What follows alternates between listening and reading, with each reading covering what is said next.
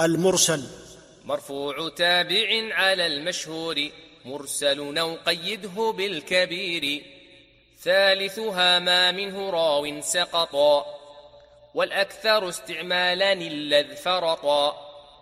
واحتج مالك كذا النعمان وتابعوهما به ودانوا ورده جماهر النقاد للجهل بالساقط في الإسناد وصاحب التمهيد عنهم نقله ومسلم صدر الكتاب أصله ولكن إن صح لنا مخرجه بمسند أو مرسل يخرجه من ليس يروي عن رجال الأول نقبله قلت الشيخ لم يفصل.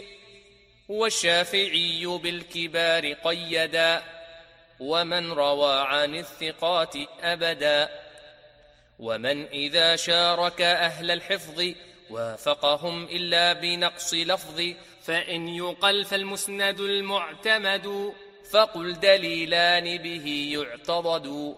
ورسموا منقطعا عن رجل وفي الأصول نعته بالمرسل أما الذي أرسله الصحابي فحكمه الوصل على الصواب.